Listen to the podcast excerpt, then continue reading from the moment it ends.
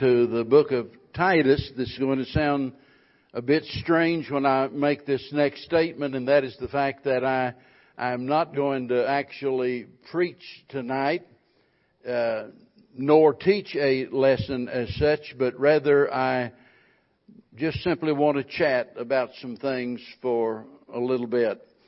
I say that because I'm getting ready, Lord willing, next Sunday night to start a series of messages pertaining to the Lord's Supper, and we'll cover it in probably four, or five, or six messages, something like that anyway. A, a short series, and uh, we'll cover all of the details pertaining to that. But before we get to that, uh, there's some things that we need to think about, and so uh, if if you know things seem a bit confusing tonight, that's because we're not taking a verse of scripture or a section of scriptures and doing an expository type message, but just some thoughts trying to set the table for the messages that are coming up. So think of it as a prolonged introduction to the series. Here in Titus chapter number one, Paul is writing to Titus who is uh, on the Isle of Crete, and he says in verse number five, For this cause left I thee in Crete, that thou shouldest set in order the things that are wanting, the things that are lacking, the things that are needful. And so evidently there were some problems, and he mentions that by the way as he goes on, and some needs that uh, that needed to be addressed. And he Paul says, "I've left you there in Crete for that reason."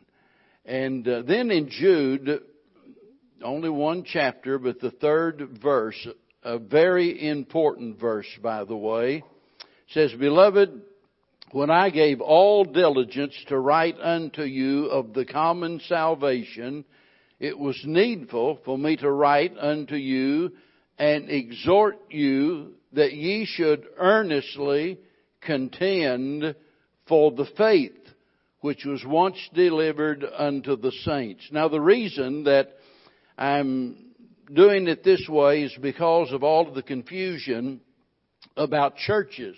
You know, sometimes we'll talk about being a independent, unaffiliated Baptist church and people look at you like a calf looking at a new gate like what in the world is he talking about? And there's a lot of confusion today about what makes one church, and I use that word, you know, in the broader sense, what makes one congregation or church, religious organization different from the other. And eh, dividing them up into different denominations doesn't really seem to help all of that much. You know, at first glance, it appears that that would be the way to do it because we know that, you know, Christians have all of these differences of opinion uh, uh, about what the Bible teaches, and so you've got some, they'll take one view and some another view. So on one hand, you know, you've got the, the Methodist and the Presbyterian and the Baptist and all of these different groups, and so uh, people think, you know, well, that's uh, that's the way to do it, just divide it up. But the problem is, one of the problems is that then you get into the subgroups of those. You have not only, you know, Baptists saying I'm a Baptist. Okay, what does that mean? Does that mean you're a Southern Baptist? Does that mean you're a Northern Baptist? Does that mean you're a Baptist Bible Fellowship? Does that mean you're the ABA? You know, there, there, there is a whole list of different groups under the heading of Baptists. Now, in the first place, and I don't want you to be distracted by this, but I want to emphasize the fact that the Baptists are not a denomination because we have no ecclesiastical head, and we're going to talk about that in just a little bit. But you have all of these different Baptist groups, each one identified by a different term in order to let people know, well, you know, you have, you have the fundamental Baptists over here, they're really strict, whereas over here you've got a, another group and they're not so strict. Here you got one group, they put a lot of emphasis on missions and so forth, and maybe another group not so much. And so you've got all of these different brands of Baptist, and it's not any wonder that people are confused. And so eh, you know, eh, someone comes along and says, what kind of Baptist are you? And we say, we're just an independent Baptist church. You know, we're not affiliated with anyone or anything and that confuses a lot of people. So, so I think maybe it'll help if we just spend a little bit of time talking about what is an independent Baptist church. And we need to think about the distinctives of being an independent Baptist church. What makes that different from any other group? And so I, I want to mention four things tonight that will help you in regards to this, that'll help you, help explain why we are an independent Baptist church. And number one, because we are self-governing. And that means we're free from, from any outside control or membership in any kind of organization. I, over the years, I've heard preachers time and time again gripe and complain about the fact they'll say something to the effect, well, I sure hate it that our national convention this year that they approved this or that, you know, and they take a stance that's uh, contrary to what that person believes and often contrary to what the scripture teaches. And my response is always the same. Why do you stay in something like that? Why do you identify with something like that? Somebody says, well, you know, we make our own rules and things like that. They're not, they're not actually exercising control over us. Because by the way, in some instances, there are certain religious organizations where, you know, a church can't do anything without getting the orders from headquarters. Uh, the Methodists, you know, and some of the others are really good at that. You, uh, a local congregation can't just decide what it wants to do. And so whenever I talk about being an independent, unaffiliated church, I'm talking about a church that is made up of a body of born again, baptized believers that are united together in the common faith in the gospel for the purpose of glorifying God by obedience to His Word. That's what a church is. That's what we are. We're not a part of this group. We're not a part of that group. We're not a part of any other group. We don't have a a, a group out here where they, where they elect a president or somebody exerting control over us. We don't send our money into a board somewhere or a convention or a fellowship or an association. We are totally self-governing. You know, the people think, oh yeah, that's the way a church ought to be. Nobody ought to be able to tell a local congregation what they can do and what they can't do. Uh, we agreed. We shouldn't have to get uh, authority from somebody else. We say, okay, we want we want to add on to the uh, onto the auditorium so we have more room. Uh, could we get your approval to do that? That's none of their business what we do. You know, that's our business. And yet you've got certain so-called churches that uh, that operate on an entirely different basis. In fact, some of them are family run, family operated.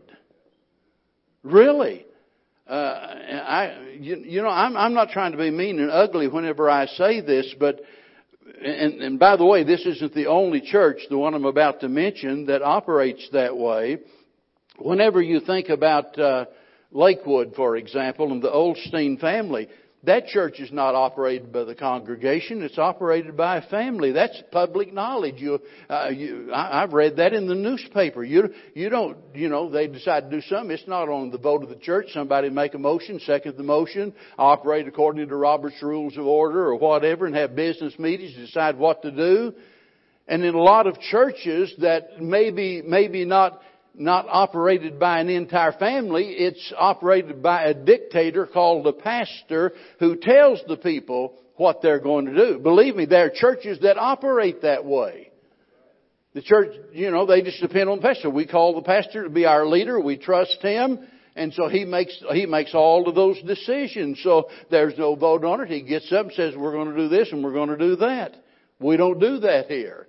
That's why we say every member of this church gets one vote just like every other member. We don't have any big shot members and little members. We, if you're a member of the church, whether you're 8 or 80, you got one vote just like anybody else does. The pastor is to provide leadership in the church, but he's not to be a dictator in the church.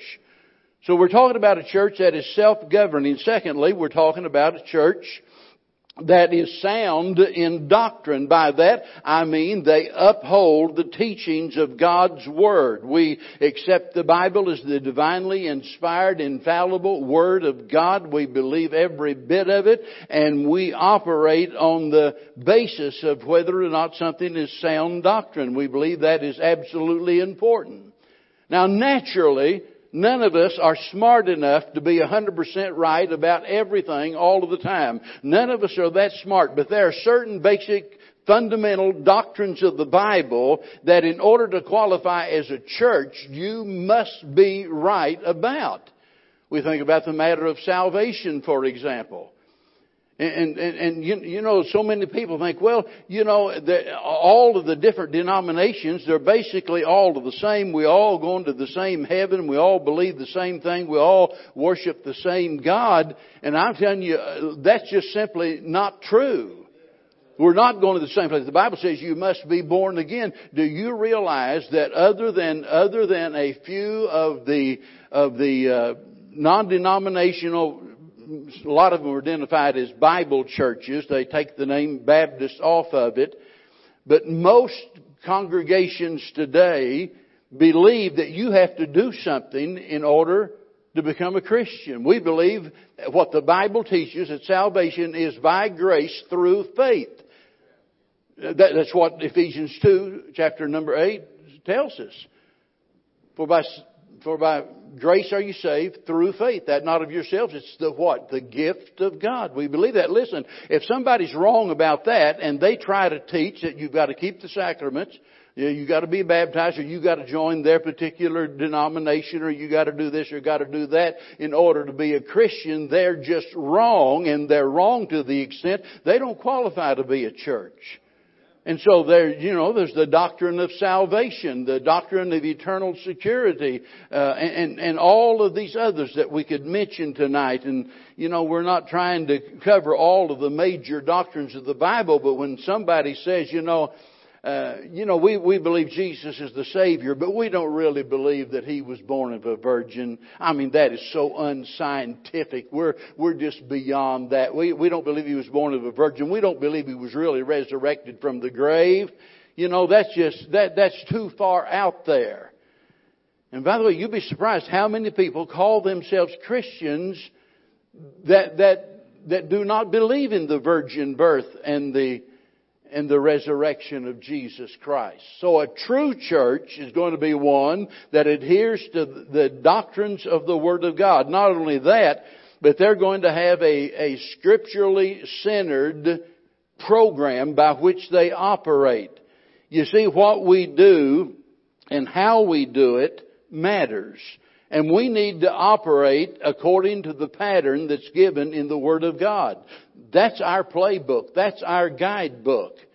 We, we think about missions, for example, and uh, the missionaries were sent out of the churches in back, you know, in those days. They didn't send them to a board somewhere.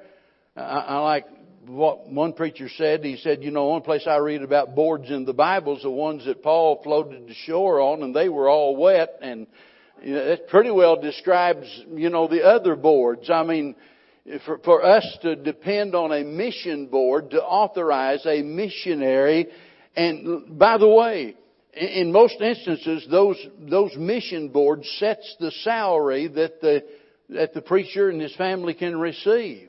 And they dictate where he can go, how long he can stay. So they're lording it over the missionary. Whereas according to the Bible and according to the way that we operate, if God calls a man and we send a man out as a missionary out of the church or, you know, we sponsor him or if we support a man out of the church, everything goes through the church.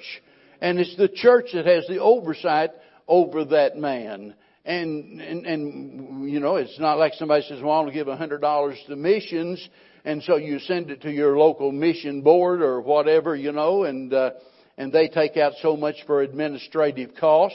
After all, we got to pay the president, we got to pay the secretaries, we got to pay the postage, we got to do that. the way we operate it is if you give a $100 to a certain missionary, you know how much he gets? He gets a $100. We don't take out for postage, We don't take out for anything else. He gets every single penny, and we don't try to tell him how much salary that he can have. We figure the Lord's going to control that. You know, if the Lord wants him to have more, praise God for that. I mean, that's up to the Lord. Who are we to, to try to set limitations on how much support that man and his family can receive? So that's a whole other matter. In regards to the program, the manner in which we operate, and, and that doesn't just pertain to missions, that pertains to everything we do as a church. We want to make sure that we're doing it according to the pattern of the Bible. But there's another area, a fourth area that I want to mention, and that is that as an independent Baptist church, we are a church with certain with certain distinctive emphasis on things. I'm going to mention just a few because, as I said, all of this is heading heading up to to speak uh, in regards to the Lord's Supper, and we'll get there. But taking the long route in order to do it. Some distinctive areas in regards to the church. First of all, it requires a regenerated church membership. In order to be a member of this church, a person has to have received Jesus Christ as their Lord and Savior. We don't just open the door for anyone and tell anybody, you know, you're going to be a member of this church. It doesn't make any difference what you believe or where you came from. You can join the church. Now, listen, anybody can attend. They're welcome to come into the service and to sit and listen to the Word of God. We encourage that, but they do not become a part of the church until they have been born again. Not only born again, but also scripturally baptized. So we're talking about a church whose members have been born again and scripturally baptized.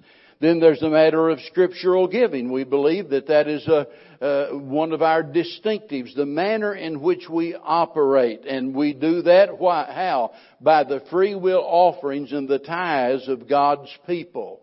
Now, this is more important than what you might imagine. There are churches that operate like a business and they own property uh, that, that you wouldn't believe.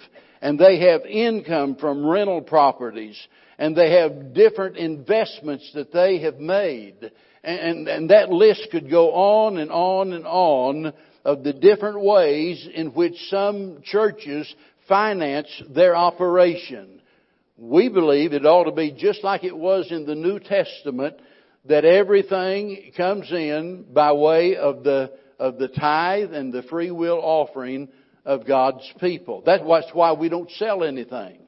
If our young people have a bake sale, we, you know, people call it a bake sale, we always emphasize we're not selling anything. We don't. It's a matter of somebody making a contribution and giving whatever they want to give. If we have a bake sale and their uh, cake over there, we need to change the name of that. It's fundraiser or whatever, but it's not a sale at all and uh, somebody says, "Well, you know, all I've got's a dollar, and nobody else, nobody else wants it," they get it. I mean, that's just the way it is. That's the way it ought to be, because we're not selling uh, things. We're not in that business.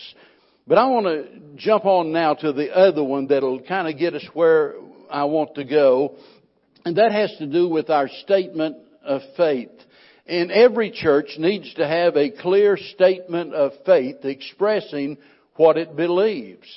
And, uh, and, you know, every Baptist church that I know of as far back as I can remember, almost 50 years now, and, and uh, over and over again, every church I know of has some kind of a statement of faith. You, you know, it comes in, you know, a little booklet form and you can get it and you can read it and It'll have a church covenant and the statement of faith telling what the church believes in regards to all of the fundamental issues, starting, you know, with the Godhead, what we believe about the Father and the Son and the Holy Spirit, and, and also what we believe about creation, what we believe about the church, what we believe about salvation, and the list goes on and on. And uh, it's just a way of us declaring what we believe that the Bible teaches. Now, in that statement of faith, there will be two ordinances. One baptism, and the other one is the Lord's Supper. You know, there's not so much confusion today in regards to baptism, especially, you know, among the Baptists. We've got it figured out. The word, the word baptize is, is, is, you know, the Greek word baptizo was anglicized by just changing the ending of it and brought over, but it means the same immersion. That's the only way you can have a scriptural baptism is by immersing someone. It's not even grammatically correct to say that somebody was baptized when they were just sprinkled. You, uh, that, you, that makes no sense whatsoever. So there is baptism, number one, but the real bone of contention, it seems, has to do with the Lord's Supper and all of the confusion and the different ideas about the Lord's Supper. And sadly, the way that a lot of churches and preachers operate is to say something like, well, we believe, and just leave it at that. You know, it really, listen, what we believe and what we think, what we propose, all of that is well and good only to the extent that we can back it up by what the Bible says. Because th- this, this is our guidebook right here. And, and so we don't have any right to just get up and say, well, you know, this is what we believe and we're satisfied with that and if you don't like it, why, you can go somewhere else. Somebody says, well, you know, uh, have you read that book old so and so? I'll tell you, it's one of the best sellers at the Christian bookstores. And he says, there was one of them real popular that I think nearly all of you would know that here a couple of years ago, he got off on this, on, a weird notion about baptism. I'm not going to go into the details of it whatsoever, but it shocked the Christian world that this fellow had such views about baptism. Now, the danger of that is that this fellow was so popular and such a gifted writer in a lot of ways that a lot of people jumped on board, said, well, he believes that, you know, and he's smarter than I am, he's got to be right. Well, just because he's smarter than you are doesn't mean he's right. You can both be wrong and both be dumb or whatever. I mean, that, listen, that, that didn't cut any ice. It's not a matter of what so and so said. And that's why I always say, don't you ever believe anything I say just because I said it. Somebody said, well, we really trust Brother Stone. I mean, he's not, he's going to tell the truth.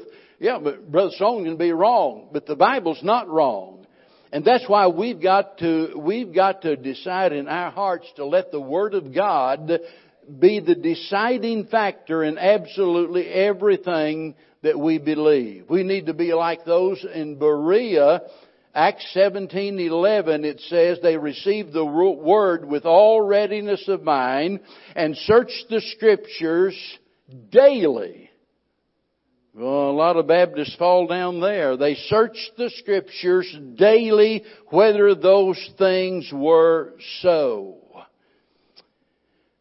Now, in the next few weeks, we're going to talk about the institution of the Lord's Supper. We're going to go right back to the upper room and we're going to read the verses and we're going to talk about the institution of the Lord's Supper. We're going to talk about the elements used in the Lord's Supper. We're going to talk about the purpose of the Lord's Supper, the, the proper observance of the Lord's Supper, and, and some other things.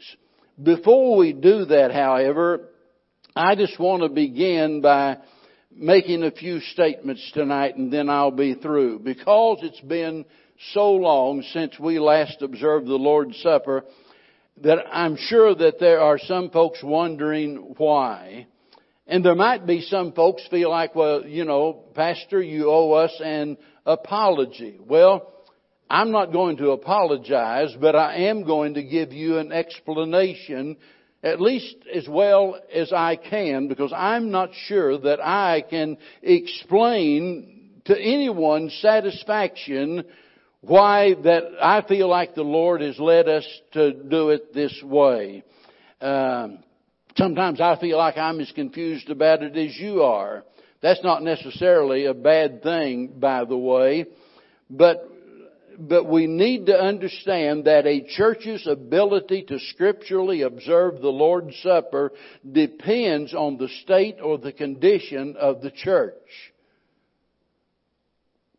I want to repeat that. A church's ability to scripturally observe the Lord's Supper depends on the state or the condition that a church is in. You, you see, anyone can serve the elements. Any church can go through the motions. You can just get a group of people out here together somewhere and say, hey, let's, let's just, let's have communion. Let's just observe the Lord's Supper. And you could even use the proper elements to do so, but that does not mean that you are scripturally observing the Lord's Supper. And so, the difficulty then, and we're going to look at it in detail later on, because Paul, in dealing with the problems at the church at Corinth, points out the fact that because of certain problems that existed there, he tells them, you can't observe the Lord's Supper. This is not a proper observance of the Lord's Supper, and he warned them about it. He said, For this cause, many among you are weak and sickly, and many of you, he said, sleep. That is, some of you have died as a result of partaking of the Lord's table in a, in an unworthily fashion. So this, this is serious business according to the Bible, and it ought to be serious to us. Now the difficulty has to do in us trying to get an accurate picture of the state of the church. Because I suspect that we all tend to, to give ourselves a higher grade than what God does. We do that personally, right?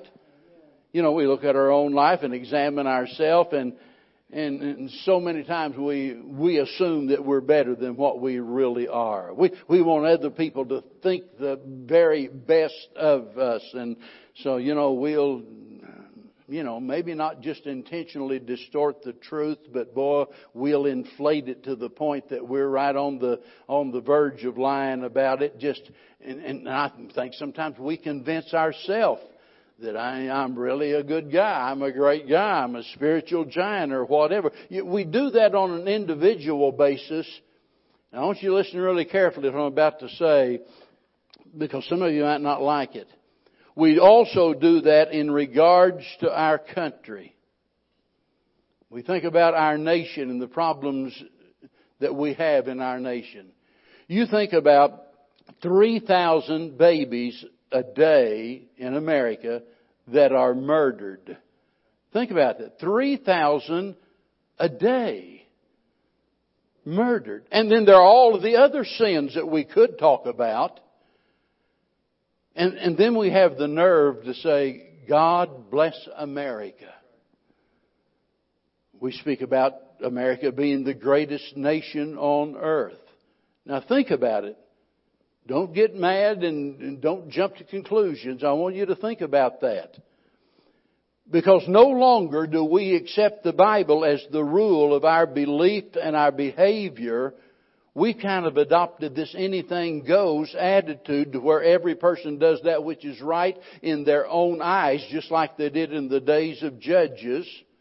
You see, that's what happens in a pluralistic society. Whenever Hillary said, you know, it, takes a village, takes a nation, and trying to strip the family of its authority uh, with the children and what have you, and to make it seem like we can't do without the federal government. Let me tell you, we get along just fine without the government. It's, you know, everything doesn't depend on the government. A lot of our problems are caused by the government, not solved by the government. But we think about America and we want to believe the very best about it and we're talking about a nation and it's really difficult for me to not get off on a tangent on some of the other sins that could be mentioned that we put our stamp of approval upon and then I look over there at some of the things that, that even in Russia, this would be wrong. But in America, it's okay. Why? Because we got to please everybody. Well, we got to be politically correct in regards to everything. and we glory in our heritage as well we should, by the way. A heritage that we ought to be thankful for. But even as we glory in our heritage, we wallow in our sins. Murdering 3,000 babies every day? And there's absolutely no way that you can come to any other conclusion other than the fact that America basically is rotten to the core and it keeps getting worse and worse and worse. And what do we do? We sit back and keep talking about being the greatest nation on the earth. You know, that's like being in a ward with terminally ill cancer patients. Let's suppose there's a hundred in this huge cancer ward, and you're in there along with all of the rest of the patients. You're all dying. You're terminally ill, and you start boasting about the fact that you're better than all of the other patients because you're going to live a week longer. Look, you're not normal. You're not healthy if you're in a cancer ward with cancer. And bragging about being better than the others doesn't make you any better. And so whenever we talk about being the greatest nation on the face of the earth, and I want you to know we have been, there's not any doubt about that. But that doesn't mean we are what we ought to be. Now, I haven't forgotten what this little chat is all about. It might seem like that I've gotten way off base. I'm talking about the fact that so many times we do not want to be honest about the condition and the state of an individual or our country or our churches. We just don't want to admit the truth. Survey after survey has proven the fact that there is almost no difference whatsoever between the average professing Christian and the average citizen, somebody that doesn't even profess to be a Christian. And yet in all of these different areas regarding how we behave and so forth, there's no, is lying okay? Do you ever intentionally lie? And you, you, they make up those surveys, and there's been no telling how many of them by different groups that have been made up, and they all prove exactly the, the same thing. So here we are without one iota of difference between us and the world, openly flaunting our sin in the face of God and bragging about, you know, how good we are. You see, that's the problem. We don't even see our sinfulness. Now, the subject of discussion is not about the individual, and it's not about our nation, but rather it has to do with the Lord's church. And not just any church, we're talking about this church. And as I said to start with, you know, I'm not a hundred percent certain why I've been so reluctant to go ahead and just schedule the Lord's Supper and say, oh, they all understand it. They know what it's all about. I'm going to schedule it. We're going to do it next week. Um, but I do know there are some factors involved in that decision. As a pastor, and this is true of every pastor, a pastor is not at liberty to tell everyone everything he knows nor does he have the right to speak of everything he suspects. You know, I, I you know, I think so and so's doing thus and thus. I don't have any right to get up here and talk about what I think somebody else is doing. So those are not areas that I'm talking about tonight. The things that trouble me are those areas that are common knowledge. And when as the pastor of the church, I know there are things that are common knowledge, then there are areas that we have to deal with. Now, let me say this. And I'm not just saying that I'm speaking my heart and telling you the truth. I believe this is the very best church in town. I, I don't think there's a better church in Harris County than this church right here. I, I believe that with all of my heart. But that does not mean we are everything that we ought to be. It doesn't mean that we're perfect. It doesn't mean that, you know, because, you know, we feel like that we're more scripturally sound than other churches and what have you, and that we do things the right way whereas they don't. Uh, it doesn't mean that we do everything right. And, uh, and the problem is I'm amazed at the things that people do that they make known. As I just said, I don't have any right to talk about things I suspect. Other things that I'm not at liberty to talk about that I know that, that still, remember the Bible says there has to be two or three witnesses in regards to any accusation against a person. So those are the, those are the guidelines that we have to operate on, right? So I have any right to deal with those. But there are some people that just, they openly talk about their sins to other people. They're not shy about it at all. They'll talk about it. They'll engage them in conversation. Oh, I did this or I did that. Or even worse, they'll get on Facebook and show you what they're doing. Let me tell you, if I had started a scrapbook of crap I've seen on Facebook by the members of this church and I got up here and showed those pictures, it would embarrass some people to death. I do not understand, God being my helper, I do not understand why anybody would be so stupid as to do something that they know is wrong, something that's totally contrary to what the Bible teaches and this church stands for, and they'll put it right out there on Facebook and laugh about it. There's something wrong when people do that. And then when people sin openly, oh, yeah, I can make a list but you don't want to hear it. Just openly flaunting their sin in public. Now, remember, I just got through saying, I believe with all of my heart this is the best church in the county. But we are not anywhere near being a perfect church, let me tell you. It broke my heart the other day. This church, and in fact, every one of you, everybody, every, every one of you knows the church here in our area. And the other day, I got the announcement from a, uh, from a person that has become somewhat of a somewhat of a friend. Uh, uh, anyway, somebody that corresponds with me quite a bit made some very complimentary remarks but in following this person, I also know of some of his particular sinful habits that he's put right out there for everyone to see.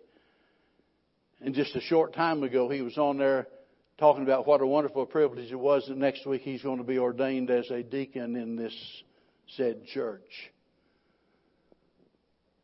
I thought to myself, how in the world can a Baptist church ordain someone as a deacon that's doing these things. How, how can that happen? Listen, let me tell you, it's not that many years ago that would have never happened in any Baptist church, Southern or whatever. And nowadays it's like nobody cares. I, want you to understand God cares. And we talk about people just sinning openly, uh, doing things that are clearly contrary to the scripture. Now, maybe you're thinking, well, at least they're not hypocritical about it. Really. Let me ask you, does it make it make make you any less of a hypocrite because of the fact that you sin openly? Does that make you less of a hypocrite? Why, of course not. We shouldn't sin at all. But let me tell you, if we do, It'd be better to do it in private than it would to do it in public.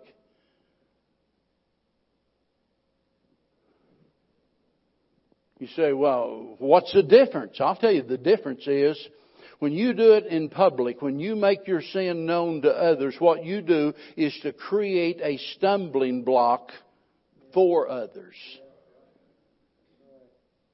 You, see, and you've heard me say many times that, that sinless things can become sinful. You'll remember Paul was dealing with that with the church at Corinth about that matter of eating meat that had been offered up to idols. So they didn't offer it up to idols, somebody else did. But then after the offerings were all made to the idols, then they put it in the shambles, that is the marketplace, and they'd sell it there, or they would have some kind of a big, you know, Texas barbecue and cook it all up and invite people, and here they would come, and some of them was going over, reaping the benefits of that, and others, you know, said, oh my, you shouldn't eat that meat because it's been offered up to idols. And so Paul is trying to, trying to solve that dilemma. He said concerning the meat, there's not a thing in the world wrong with the meat. But then he made this statement. He said, But if eating meat makes my brother to offend, I'll eat no meat while the world standeth still. I, I'll refrain. I won't do it. Why? It would create a stumbling block for somebody else. You see, sin has an effect upon us. It has an effect upon others. Sin has an effect upon whether or not we can properly observe the Lord's Supper. And members that are engaged in sin, whether it's me or you or whoever it is, we are knowingly, willfully sinning against God. We should not partake of the Lord's Supper until we repent of our sin, till we get it right with God.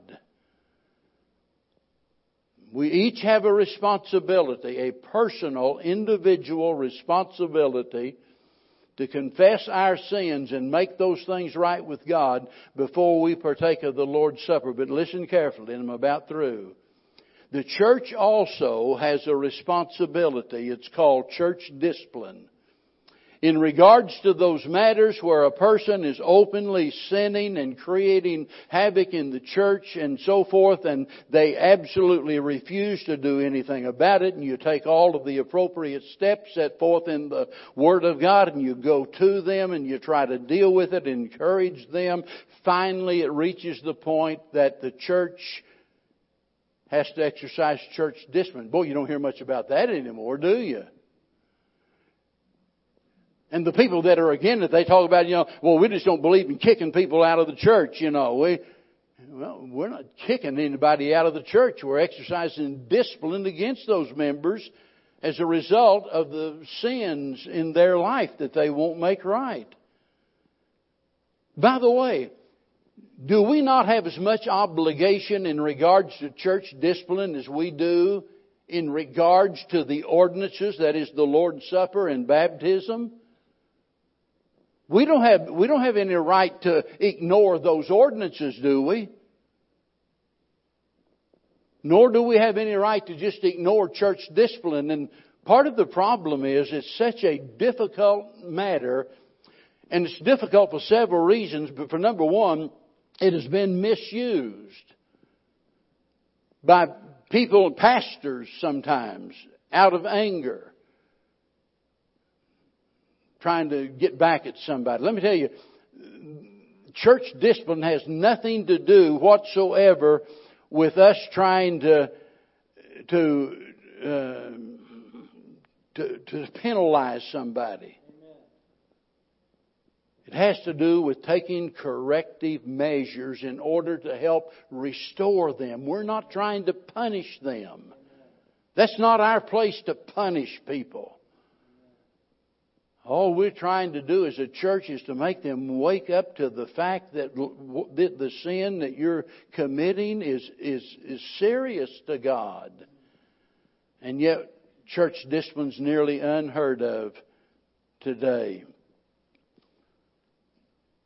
Now, as the pastor of a church and the one with the responsibility to schedule the Lord's Supper, to administer the Lord's Supper, I take it very serious whenever I, when I know that there are folks that have the attitude that, oh well, I, yeah, I, he's old fashioned. I, I know what he's saying and he might be right, but and people that'll go ahead and partake of the Lord's Supper without any regard to the sin in their life. And I've got a responsibility to call their attention to the seriousness of that matter. If I saw my kid, you know, playing out in the yard and uh, a rattlesnake there, something that was about to destroy them, you know, I I'd do more than warn them. I'd get the hoe and cut the snake's head off. I'd get rid of it. Well, the problem here is, you know, is I, I, I can't get rid of sin, but I can do my best to warn the members of the church and instruct them that the Lord's table is an extremely serious matter. Now, listen, it's reason for rejoicing. Don't get me wrong. We come to the Lord's table with joy in our heart and gratitude also. But we need to be serious about it. And I'm not so sure that we are. And when I say we, I understand you are, Mr. Spiritual Giant. Yeah, you've got it. But, but I don't want to see anybody weak and sickly and asleep or that is, I, I don't want to have any funerals as a result of somebody not caring about what God says about the Lord's Supper. And look, if I'm not going to believe that part of the Bible, why do I believe any of the Bible? And that's exactly what Paul said. And we're going to talk about it later on. Let me close on a good note, though. Here's the wonderful thing. And that is that as God's people, we have the wonderful privilege of being able to partake of the Lord's Supper, knowing that His precious blood was shed for us, that His body was bruised and broken on that old tree there on Calvary, and that He paid our sin debt. He took our place. He suffered in our stead. He made every provision for us to have our sins forgiven and to be accepted into God's family and into heaven itself. What a wonderful privilege that is. And I, I, I hope you're looking forward to it and, and I hope you'll pray for me as we go through these messages and try our best to explain it to where folks will understand exactly, exactly what we're talking about. And in a few weeks, why, uh, we'll be observing the Lord's Supper here together. I really don't know how to even close this service tonight, how to give an invitation or what to do other than to say in some of the articles that I send out, think about it. You think about it, and it just might be that you've been overestimating your goodness. And it just might be that, that tonight or sometime during this week that you'll just want to get along with God and ask the Lord to reveal to reveal to you all of those things that are displeasing in His sight so that you can deal with them. Remember the one of the old invitation hymns that we sing so much. In fact, for years and years when I was away in revival meetings, I carried the words to that hymn in my Bible and I'd sit there before every message and I'd sit there and go over the words, search me, O God, and try my heart today. But look, that's what we need. That time of getting alone with God and letting the Holy Spirit search out our heart and reveal to us those things that are displeasing in His sight so that we can deal with those issues and be blessed of the Lord. And I pray that I pray tonight that some of these remarks will make you think about that. Let's stand together while we're standing.